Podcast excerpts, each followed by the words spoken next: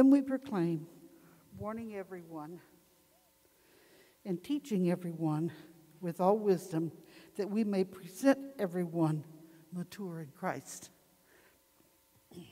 For this I toil, struggling with all his energy that he powerfully works within me. Friends, my name is Evan Skelton. Again, if this is your if you're just now joining us in person or online, I'm one of the pastors here at Bayless, and it really is a privilege to open up God's word with you. And I recognize many of us are new to this. And so we I hope you see and experience from our church. Our hope is to make this as simple as possible for you to participate in our service, but more importantly, to make sense of the grace that's found in Jesus. So that's why we've included the Bible underneath your, your seat, these cards by which you can uh, ask the questions that are on your mind. Made ourselves available at the end of service. We'll try and clarify terms as they come up, but there's no way of avoiding it. What we're doing here is strange. It's not like anything else that you see take place in the rest of the world, and that's a good thing. It's a good thing. Christians, in many ways, they live lives that are strange. They live lives that are uh, in allegiance to one Lord and one Savior, a King that we hope in. And so it's good for us, even once a week, for us to experience something strange, wonderfully strange, that forms us to love Him and obey Him. But again, if you are new here, if you have questions, or perhaps you've been around for some time, you've always wondered, why do we do that thing? please, there is no stupid question. We would love to, to fill in the gaps for you. Please grab me or another leader. Look for somebody who's wearing a hello tag, um, or just grab somebody who's sitting next to you and they could point you in the right direction. But we're going to be in Colossians chapter 1. And if I can, before we get into it, I want to make one plug again, uh, as Chris uh, did uh, before our service, for our discipleship class, our Making Disciples class. We've never done something like this, and we're really excited to do so. In uh, two weeks, again, we're going to be, I recognize, here's what the hope is, is we're doing a series right now on making disciples. If you're new to joining us, that's okay. This is a series really where you get an inside scoop on, you get an inside look on what it is that Christians care about most, why the church itself exists, what we're trying to accomplish here on Sunday mornings, and that's about making disciples, as well as what we do throughout the week. And there's many questions, hopefully, if we've been effective in our teaching. And that the hope is that you would be asking questions of, okay, what's my next step? What can I what should I be doing in light of this? Feeling okay, I probably should take a next step in caring for the spiritual growth and maturity of those around me, but I'm not sure what that entirely looks like. Well, one of the one, a really exciting next step that we're excited to make available to you is this class. Really recognize 12 weeks is a, is a big commitment, but we want to keep that bar high because the Bible raises the bar of that for every Christian. And so on Sunday mornings in two weeks from 9 to 10 a.m., we'll, if, uh, if you are interested in joining us for this class, we'll be meeting downstairs in our fellowship hall to get to the real nuts and bolts of how do you go about making disciples with others. And whether you've been here uh, in this church for five minutes or for 50 years, we uh, think that God's Word has much to teach all of us. And so we're excited to do it. I'll be teaching it in conjunction with one of our other elders, Larry Babb. And so I hope you will sign up for that class today. Um, on the, you'll see a board with a place where you can just write your name and contact information um, uh, for the next two weeks. And then in two weeks, we'll be starting that class again, Sunday mornings at 9 a.m. And it's going to be, I'm going to have a ton of fun. Hopefully, you will as well. So, but nonetheless, this series uh, we're calling Follow Me, a series of making about making disciples of Jesus Christ, helping others to follow Jesus as I am. Because this mission uh, has been given to us actually by Jesus himself. He's not left churches to search for why they exist, to come up with clever and unique mission statements, although sometimes that, that will happen and is helpful. Jesus has boiled down why we exist to making disciples. It may take place outside the church among those who are not yet Christians, or inside the church among those who are who we're growing to understand and apply the gospel, the good news of Jesus, with. But if you are a Christian, you share this joy, this task with us of making disciples for the glory of God and the joy of others. And over the last two weeks, we considered two questions together. Why do we make disciples? Well, we make disciples because God deserves worship and discipleship is all about helping others to worship God because that's the final state of all things. You want to be on the right side of history? Well, the right side of history will be those who are worshiping God forever. Who is a disciple is the second question, though, and that really comes down to those words, follow me, of our series. What does a disciple do? A, a disciple is following Jesus Christ, recognizing that that does come with cost, but it really can't, that invitation comes to anyone who would put their faith in Jesus Christ and follow him as their Lord. What is a disciple? It's one who's following Jesus and inviting others to do the same. But still, this comes to the third question, the real nuts and bolts of what we're about, and that's how do we make disciples? To be honest, I think some of us are uh, not so sure why we're spending a lot of time on this. I know many Christians actually who aren't all that sure that making, disciple, making disciples is something they're really cut out for. Uh, they don't really know the Bible that well, they don't really uh, feel all that mature. And just to be honest, there are so many other things for us to care about in our lives, right? There's so many other things that we could be distracted about, other tensions that are weighing on our shoulders. Helping someone with their spiritual growth seems like something that would be better to leave to professionals after what do you, after what do you do when uh, again in my okay so i was trying to replace an outlet yesterday um, and uh, it didn't go so well. It took about two and a half hours. So now i'm going to ask for somebody's help someone like jamie right? So to come and help me out so i don't electrocute myself which grace would appreciate. We feel like this when we come to points of i don't know how to move forward with this so perhaps i need to call in a professional. Isn't there a program for this sort of thing? Isn't there a good book that they could read? Isn't that what we pay you the pastor for? It turns out, actually, that God does have a program for making disciples, and it's His people, including, if you are a Christian, people like you.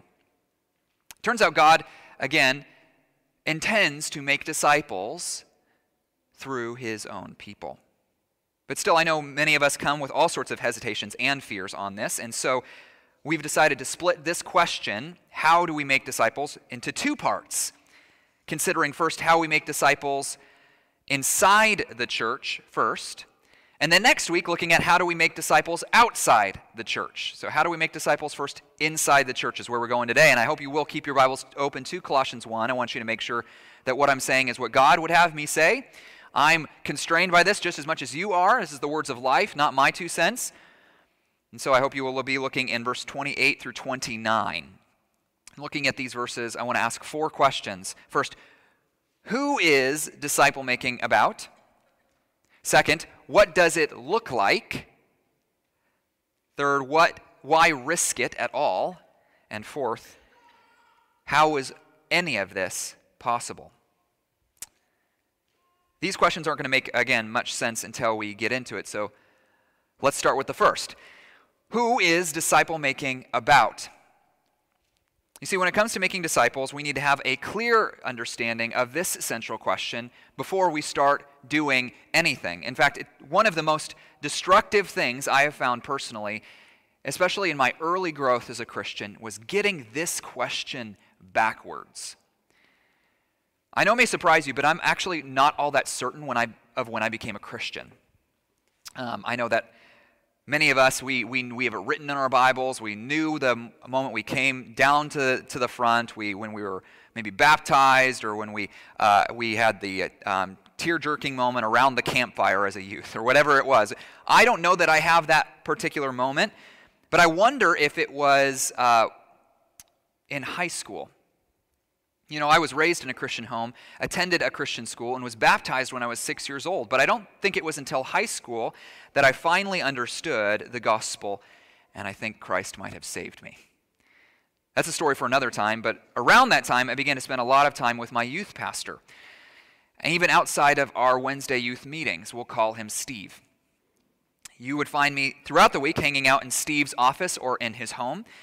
In the eyes, you see, of, a, of an insecure high schooler like me, who struggled to make lasting friendships, and like many, with a sense of my own identity, trying to figure out who I was, Steve just seemed so cool. He seemed so self assured. I wanted to spend as much time with him as possible.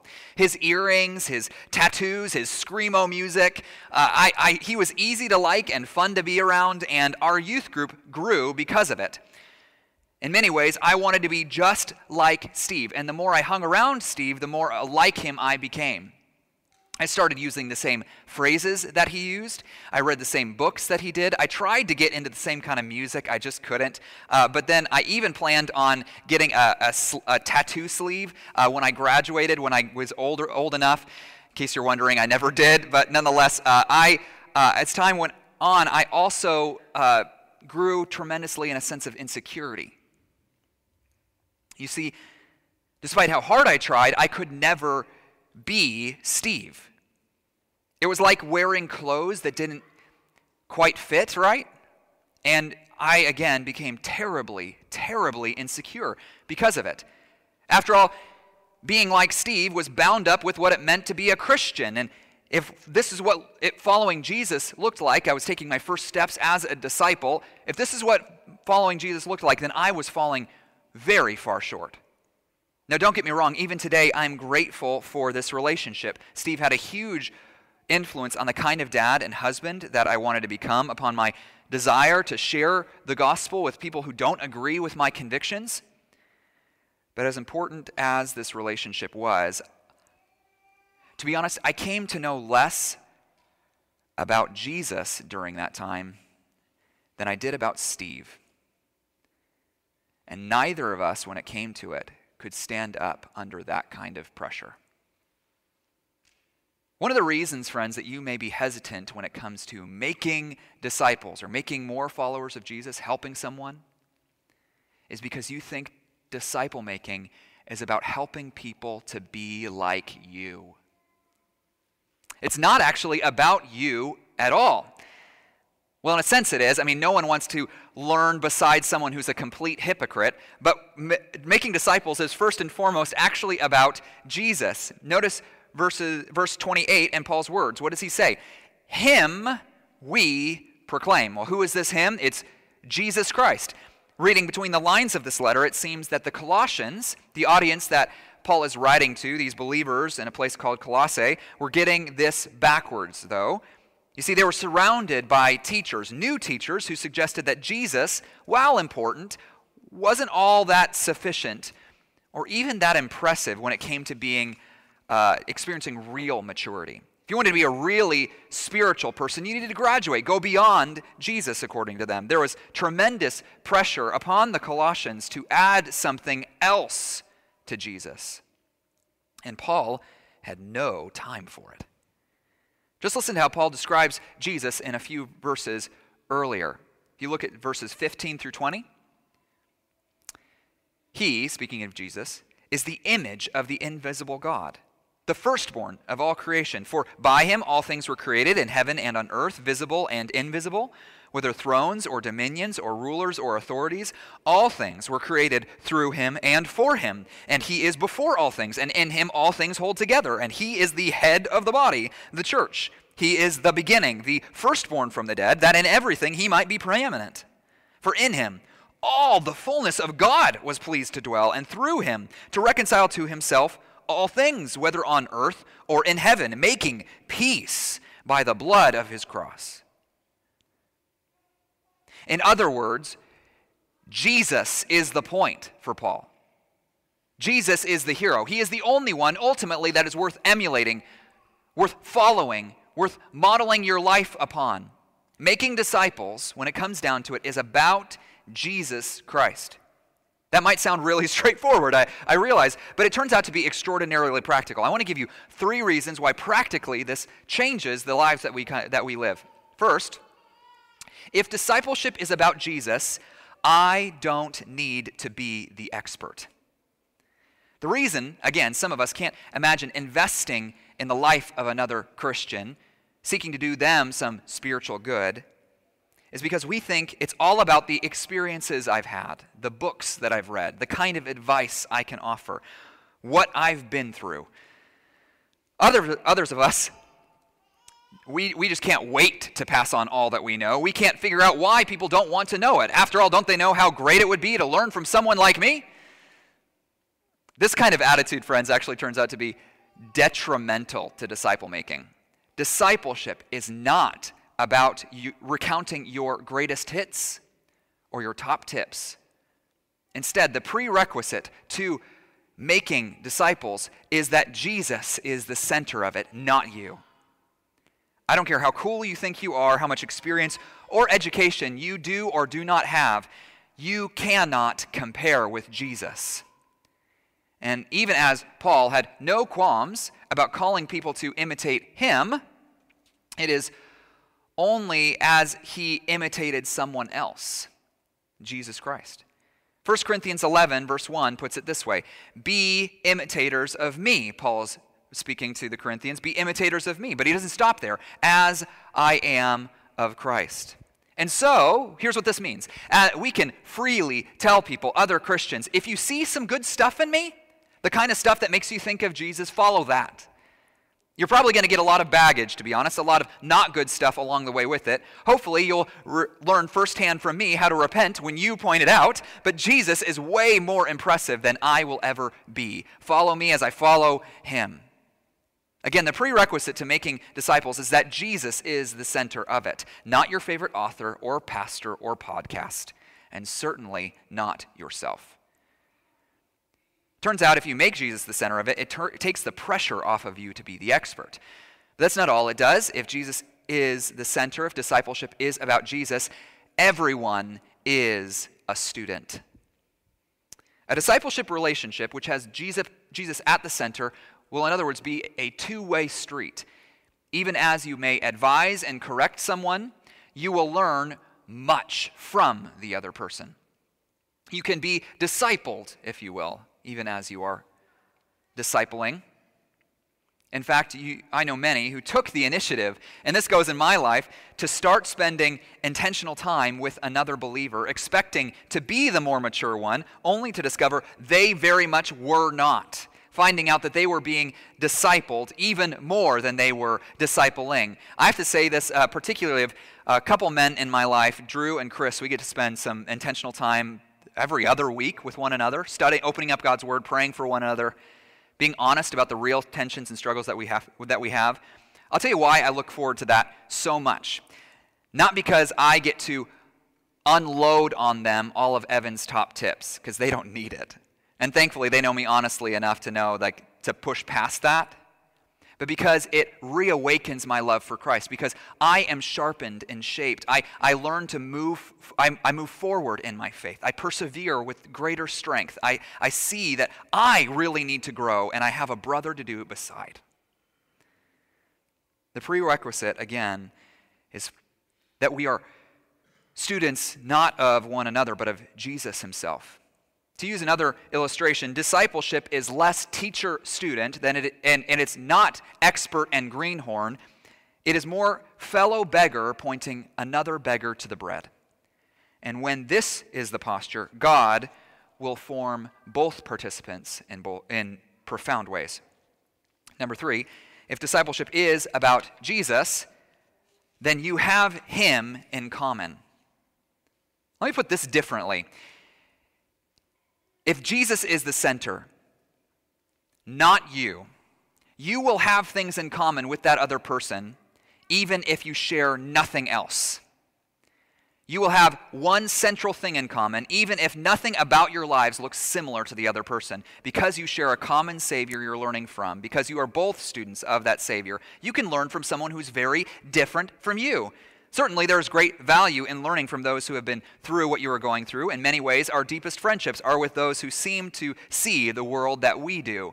Uh, C.S. Lewis describes this as encountering someone and experiencing, you too?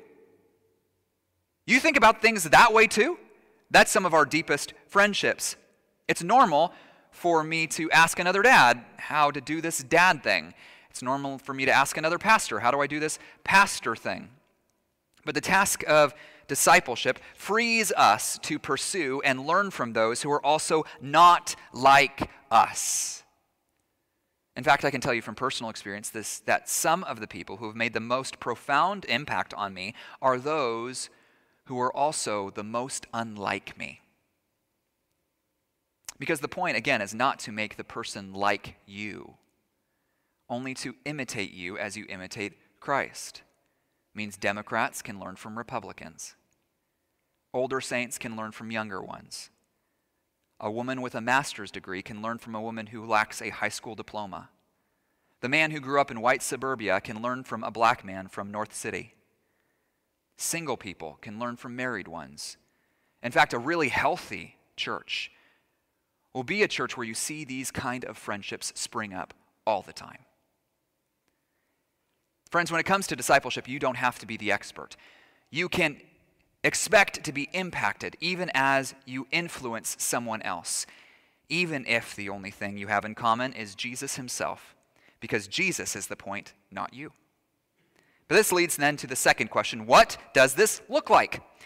After all, even as I might tell you, go and make disciples, even at this point, it might not all seem that straightforward. I might as well have given you a tub of Legos and said, uh, build me a scale model of the International Space Station. Okay, I mean, like that's how many of us feel when it comes to something like this. What, what is our next step, especially when we have never experienced anything like this? We're not sure what it would look like. And I'm sorry to say that many people can grow up in the church around Christians and be anonymous for decades. Some of you have never had this kind of relationship with another Christian. It's no wonder that we're intimidated. So, what would it actually look like? Well, I want to tell you it's easier than you expect.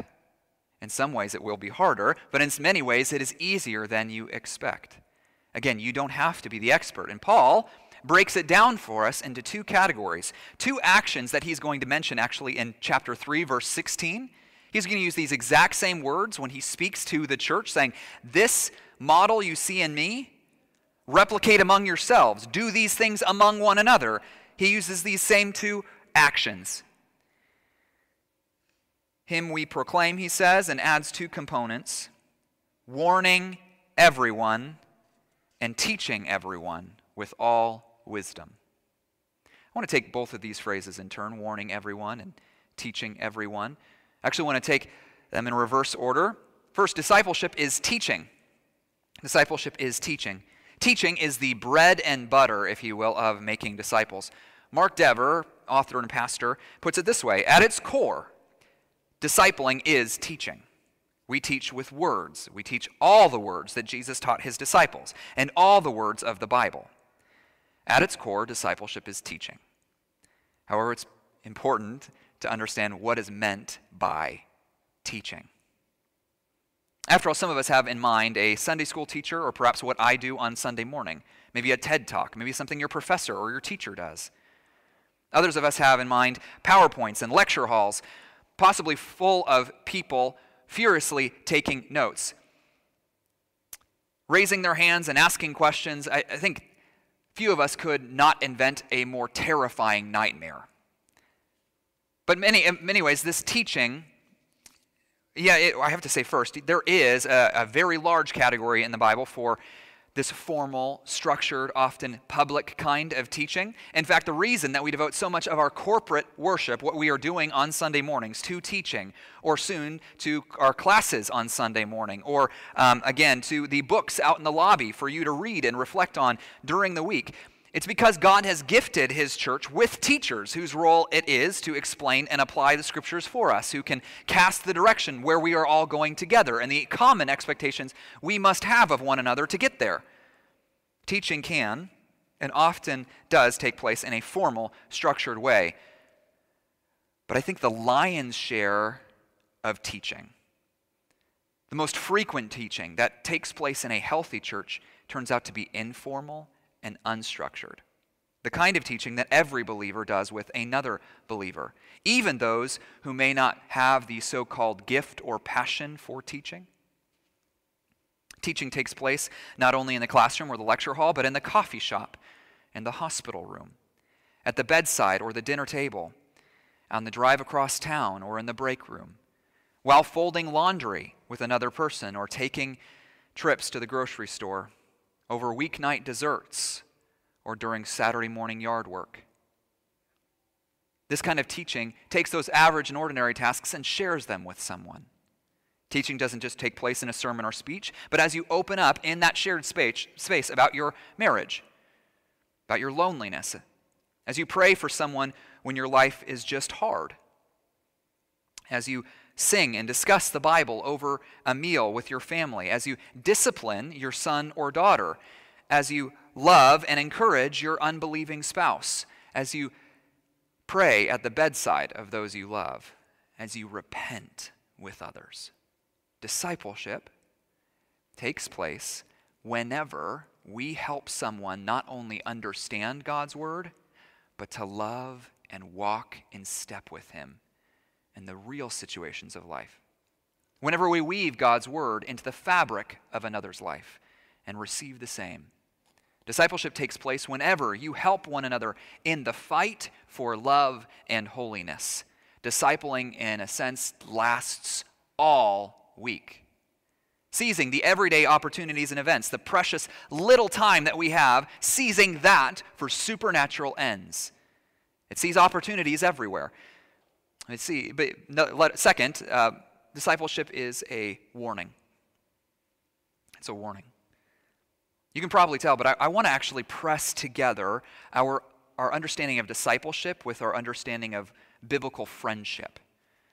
And you'll know that the real friendships, the deepest kind of friendships, don't just know the good stuff in your life, do you? Do they?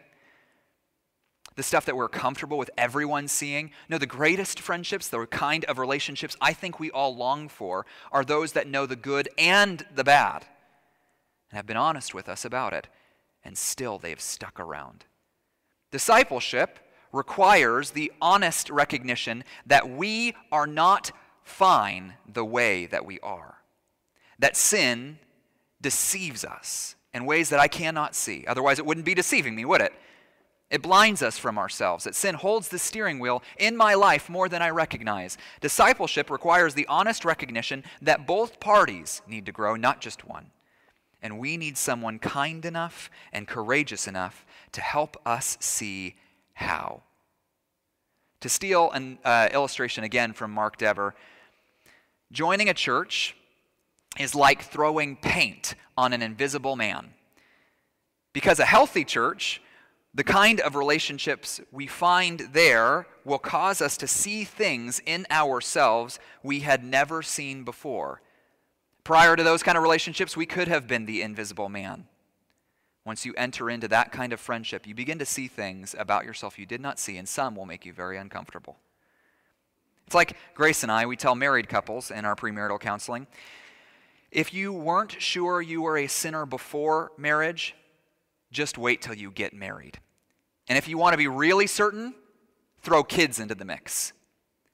That goes in many ways for discipleship as well. Discipleship reveals just how much of a mess you and I actually are. And it requires the kind of love which is strong enough to risk awkwardness even being taken the wrong way, because we all need transformation. We all need to become more than we are. And transformation, in some ways, comes through inviting tension, even conflict into the mix. I mean, after all, friends, think about the greatest changes that have taken place in your life. Didn't they come through experiencing some sort of tension, some lack, some conflict? It's the only thing that actually ends up redirecting us, changing our course. Discipleship, again, sometimes will involve this warning, but this doesn't give us permission to be jerks about it. After all, some of us love to tell other people that they are wrong and how, especially when this comes to a spouse. Maybe it's just me, unfortunately. Uh, after all, in Ephesians 4, uh, it tells us we actually need to speak the truth in love with compassion and what our passage calls wisdom, not as those who are experts or legalists telling others to clean yourself up without lifting a finger to help. Speaking the truth must always be done in love. Still, and I think this is actually our tendency, friends, out of what we call love, some of us keep from speaking the truth at all. Steve Migley Midgley, I'm sorry, gives us some examples of what this can sound like. Maybe you're like me and have said these things to yourself before. I couldn't possibly say that to them. I, what if they take it the wrong way? How could I talk to them about that? It's just too embarrassing. It's not convenient to get involved now. Maybe another time in my life, I can see that it will be really demanding. Someone else is bound to say something. There will be someone who is closer to the situation than I am. I can't, I won't, I shouldn't. And the examples of excuses go on and on and on. But just as the truth must be spoken in love, love must be demonstrated by speaking the truth. This doesn't mean, and this is important, friends, and I'm saying this to myself, this doesn't mean bringing up every little thing that irritates me. But when I see something that is impacting another person's joy, it's impacting some the glory of God and the good of others. It's having impacts on more than just me. That love does not avoid the subject waiting for someone else or some time else. It doesn't assume it is someone else's job. Rather, love takes the responsibility for helping another to grow and is willing to risk discomfort, even conflict along the way. And if I can just implore you as one of the elders here, this makes the task of church discipline so much easier.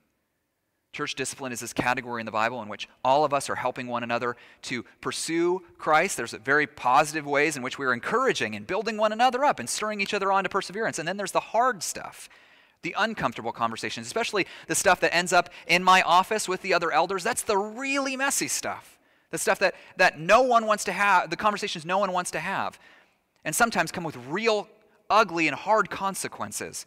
Friends, I have to tell you, these kind of warning relationships make those conversations less frequent.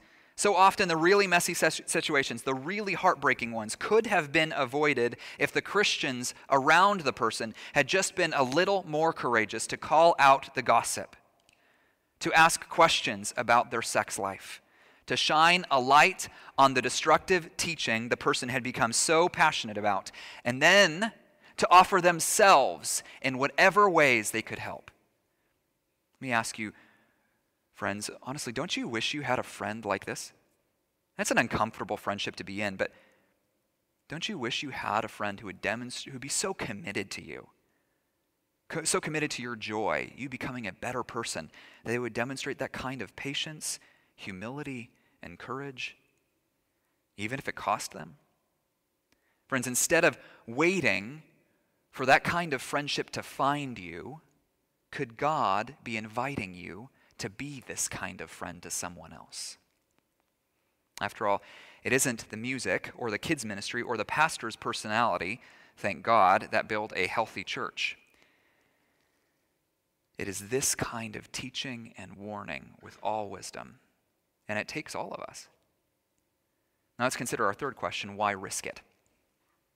After all, why would we risk these kind of relationships? Relationships which would require me to open up my life, my calendar, sometimes even my checkbook. Well, perhaps it would be helpful to think of disciple making as uh, like parenting. Again, it's easy for me to make these connections. I realize some of us aren't in that stage of life. I just, that's a lot of what Grace and I am thinking about. But parenting so often feels like it's lived uh, one day at a time. I said this uh, when I had three kids, even more so now with four, but parenting at this stage, when our kids are all young, can boil down some days to just survival. Making sure that our kids are surviving uh, another day, even if that comes with a little bit too much Disney Plus and mac and cheese for the 15th time this week. Uh, not that that's our home. But there are moments with no fights um, and no uh, bottoms to wipe or fires to put out when Grace and I are able to sit with one another and talk about how much we want for our kids, what kind of adults we hope our kids turn out to be someday.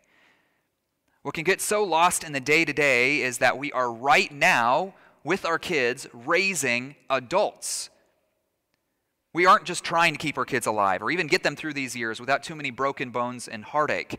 We are raising adults. Adults, we pray, love Jesus with all of their heart, mind, soul, and strength. And this goal turns out to have tremendous implications on our everyday, or at least it should. Now, we rarely do this perfectly, but knowing what we want for our kids informs how we live and speak to them on a daily basis, the kind of priorities and routines that we set up as a family, how I help them right now grow up into the kind of adults we hope they will be. Knowing what we want for our kids, in other words, in the future, changes the way that we live right now. Now, what does God say that we should want for one another? Paul puts it this way that we may present everyone mature in Christ. That's the goal, Paul says maturity.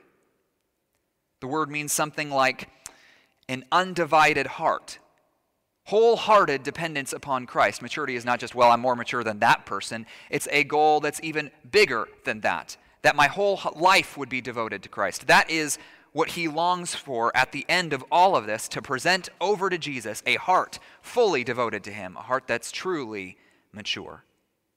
But did you notice Paul doesn't say that his goal is that he might have this kind of heart, that he might present himself this way, although that is certainly true. No, his goal is that his fellow Christians, fellow believers might have this kind of heart, that he might present others as mature in Christ. Friends, this gets at the fact that the Christian life is not a life lived in isolation. It's not meant to be. When you confess faith in Jesus Christ, you also confess commitment to his people as they make that same commitment to you. It's one of the symbols in the Lord's Supper, actually. A meal that God's people take together. And I have to warn you, some of us, we take the Lord's Supper weekly, praise God here, but we take it not wanting to commit to one another. And I have to warn you when that come, when, if you come with that kind of posture. Lord's Supper is symbolizing, yes, we've committed to God as Lord and Savior, and bound up with that is a sacrificial, rich commitment to fellow believers and ownership that I want to help to present them mature in Christ. I realize it's hard for us to comprehend this in our individualistic culture, but according to the Bible, a Christian takes responsibility for other Christians. The Christian life means that I care about someone else's spiritual health just as much as I care about my own. In other words, maturity is not a goal we arrive at separately, it is a goal we arrive at together and where another believer is struggling, we take it upon ourselves to help. This means we take the initiative.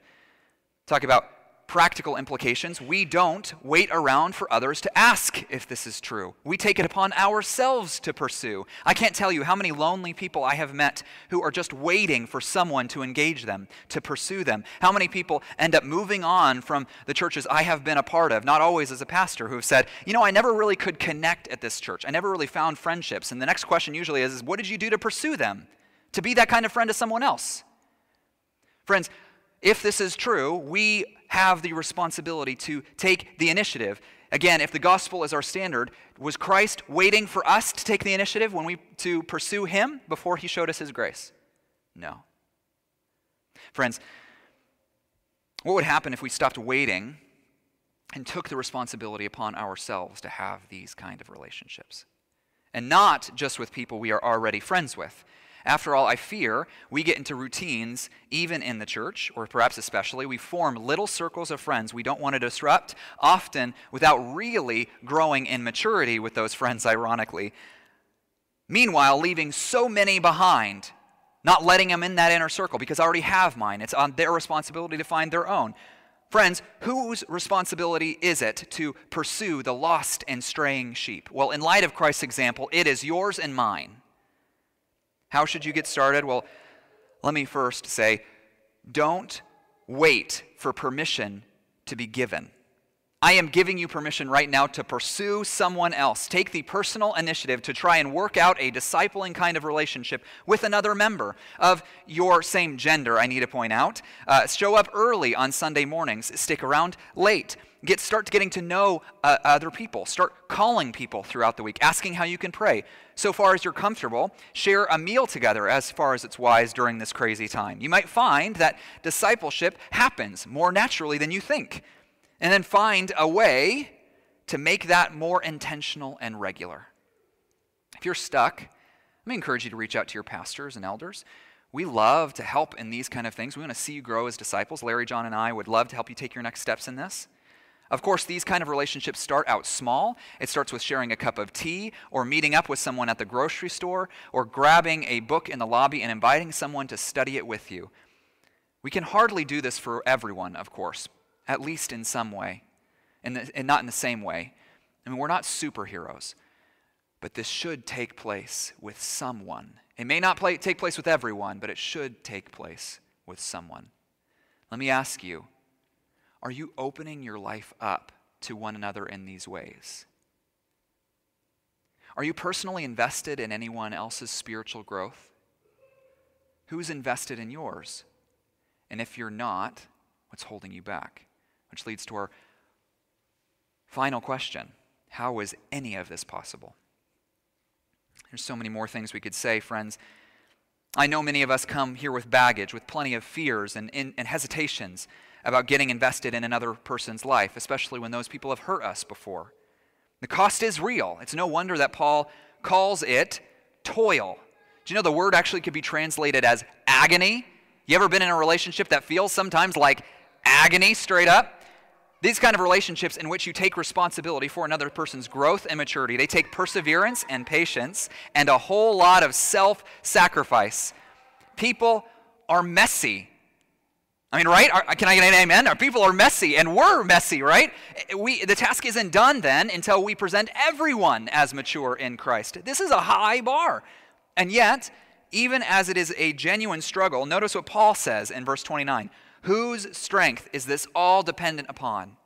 For this I toil, he says, verse 29, struggling with all his energy, that he powerfully works within me. Who is this he?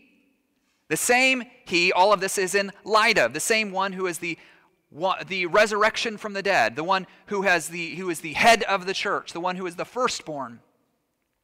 Paul ends where he started. He begins with Jesus as the point of disciple making, and now he returns to Jesus as the power for disciple making. You see, in a sense, it is Jesus himself who makes disciples. He's the one who's most committed to it. And even as he has entrusted us with this kind of mission, he provides what he requires for it to take place. As we said last week, he bids me fly and gives me wings. But this isn't just a comfort, it's a promise. And this is where I want to leave us for today is that many of us long. I met many of us, and it includes me, long to experience God's power in our lives, don't we? We want to experience God in a, God in a real, authentic way. You want to experience God's power? You want to see Him work through you to really influence people? You want to experience God? Labor in making disciples. There's the promise here. God Himself will pour out His power into that relationship, changing you along the way as well. So when it comes down to it, the reason you and I avoid these kind of relationships isn't really because we doubt ourselves, but because we doubt Him. We doubt that He could use someone as weak as me. But isn't this the business God is in? Isn't using weak people the way that God brings Himself the most glory? Isn't this the kind of church that you want?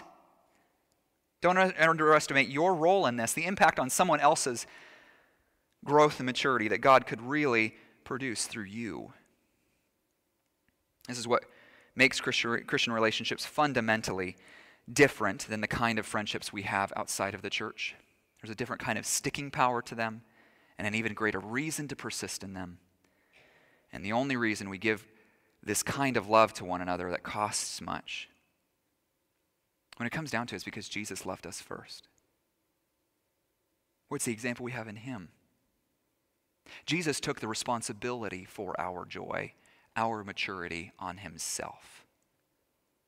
He went so far as to serve us and to lay aside all of His rights, serving us even unto death, that we might be presented to God better than we are, as new creatures who will look one day a lot like him. Teaching and warning, proclaiming Christ. Would you join me in laboring for this by his power, friends? Do you want to experience the kind of church where God really shows up? Let's pray. Lord, we come to you as those who want to make these kind of disciples. We want to open ourselves up to believers in this way, but we bear all sorts of baggage and hesitations and fears. The only thing that will silence all of those things is the, is the gospel. We pray that it would today as we reflect on how you're asking us to obey. I pray that we would reflect even more fully on the love that's been demonstrated to us by Christ, the initiative he took, the ownership he had, the lengths he went, and the same power he has made available so that we might respond to the gospel by applying it to another's life, by taking a risk by looking out for someone else other than myself. We need a lot more of that right now, Lord, if, if the church really is to stand out as light in the world. I pray that you might help me as I seek to obey these things as well. Pray all this in light of the example, the power, and the assurance of Jesus Christ. Amen.